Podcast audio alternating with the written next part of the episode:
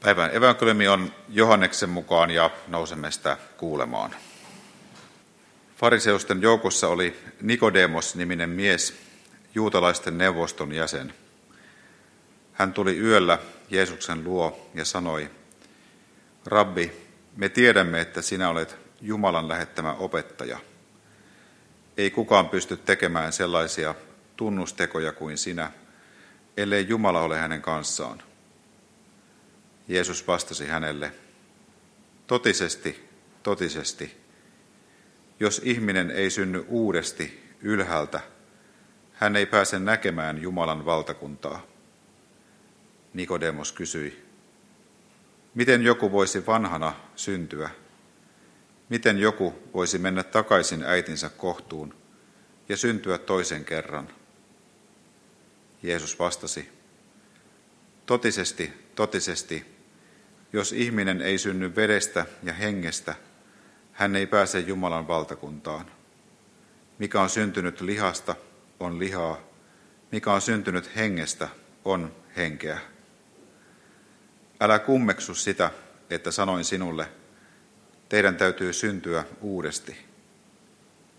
Tuuli puhaltaa missä tahtoo. Sinä kuulet sen huminan, mutta et tiedä, mistä se tulee ja minne se menee.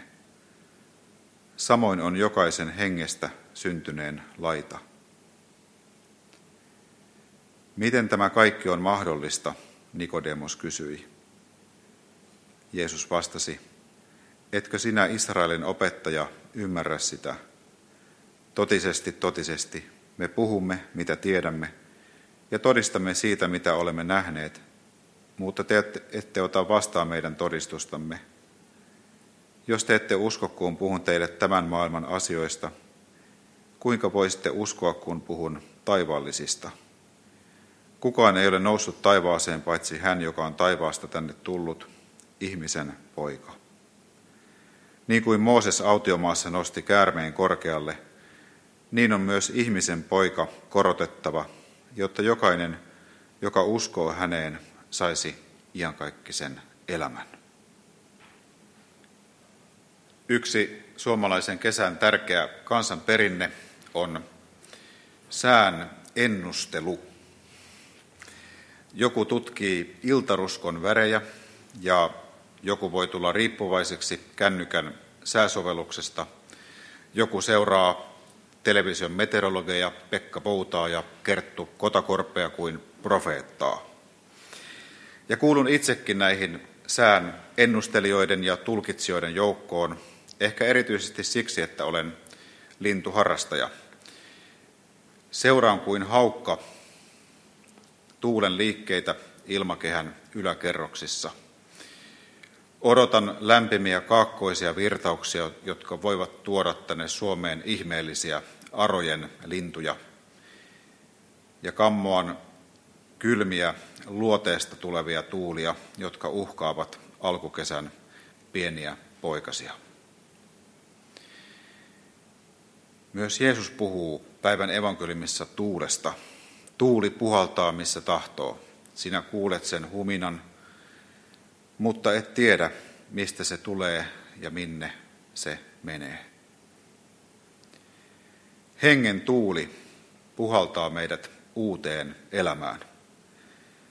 Ja uusi syntymä hengen läpi voi olla raju kuin myrsky.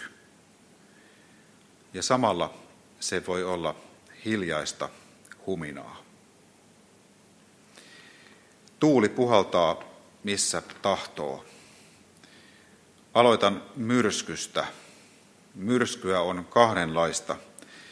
Ensimmäinen myrsky, jonka kohtaamme, on biologinen syntymämme –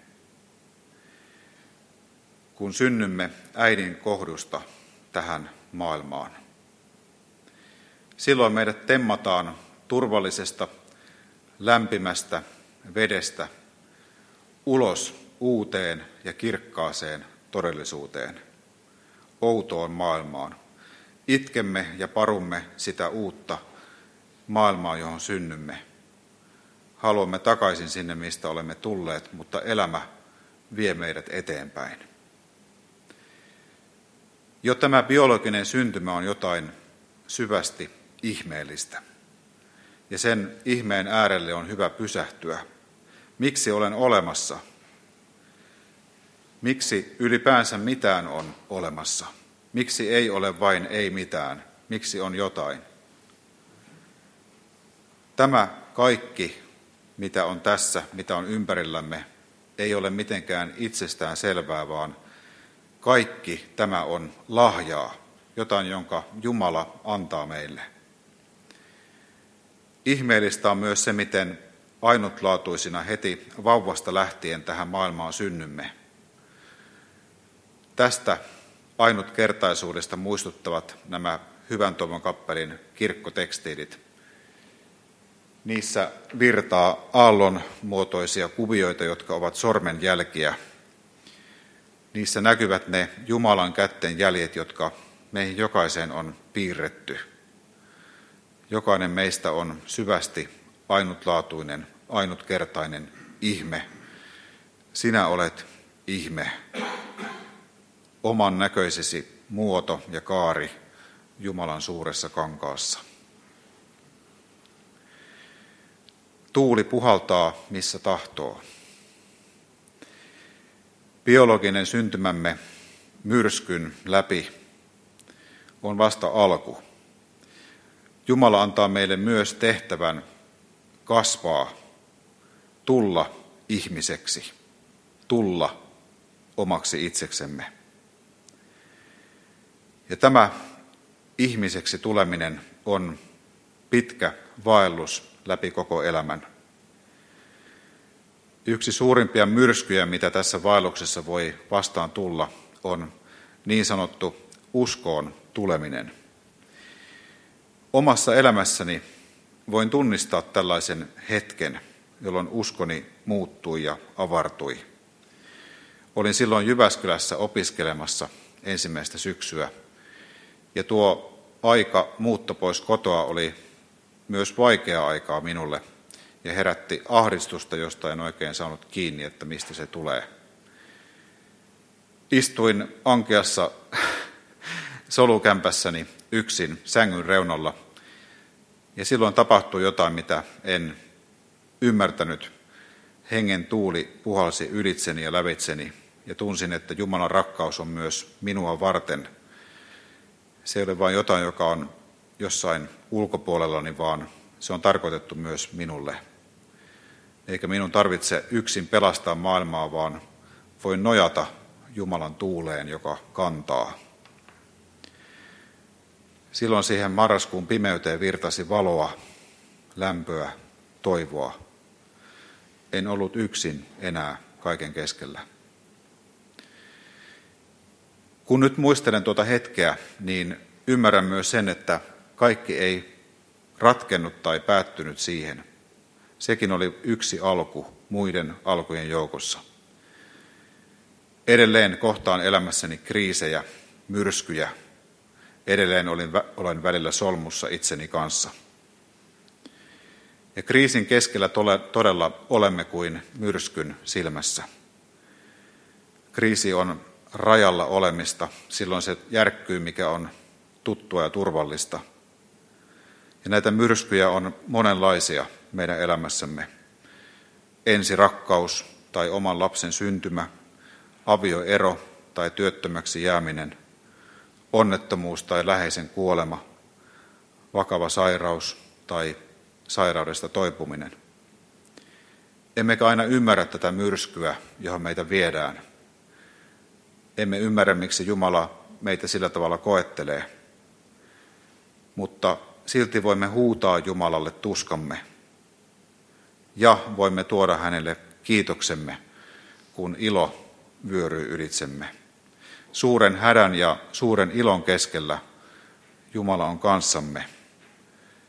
Kristus valvoo siinä myrskyssä meidän vierellämme.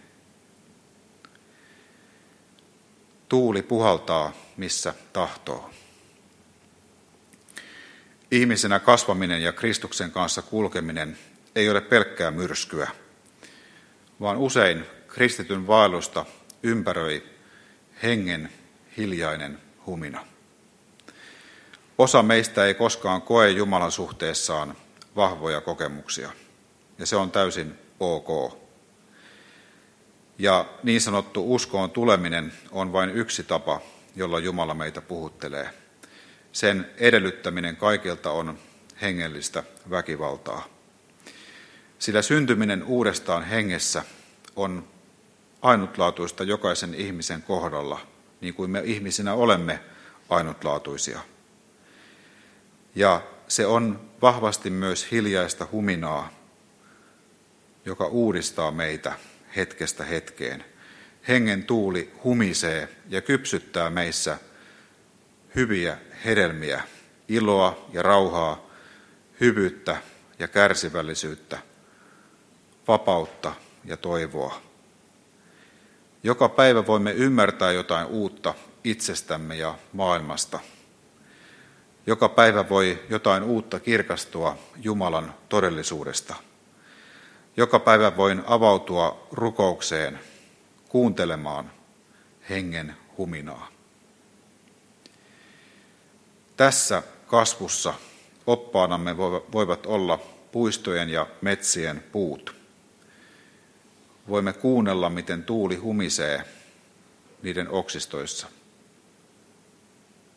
Voimme kuunnella, miten Jumalan uutta luova henki humisee puissa. Ja samalla voimme tuntea, miten Jumala hellästi, hitaasti uudistaa meitä sisältä päin. Myös puiden kasvu on hidasta, niin hidasta, että sitä ei voi nähdä. Silti se kasvu on todellista. Lopuksi hengen tuuli puhaltaa sekä myrskyssä että hiljaisessa huminassa.